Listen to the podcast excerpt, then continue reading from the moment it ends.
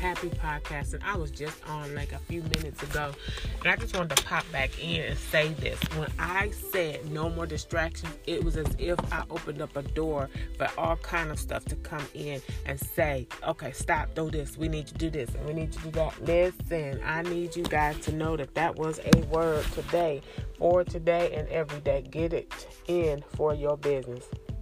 Nobody's gonna pay a bill for you. They may loan you the money, and they may not have the money to loan it to you. But why would you want to borrow from people, knowing full well that you can go right ahead and move forward and get the things you need on your own? So again, this is a really quick touch back, just as you all can see and hear that no distractions. Stay focused. Get it in.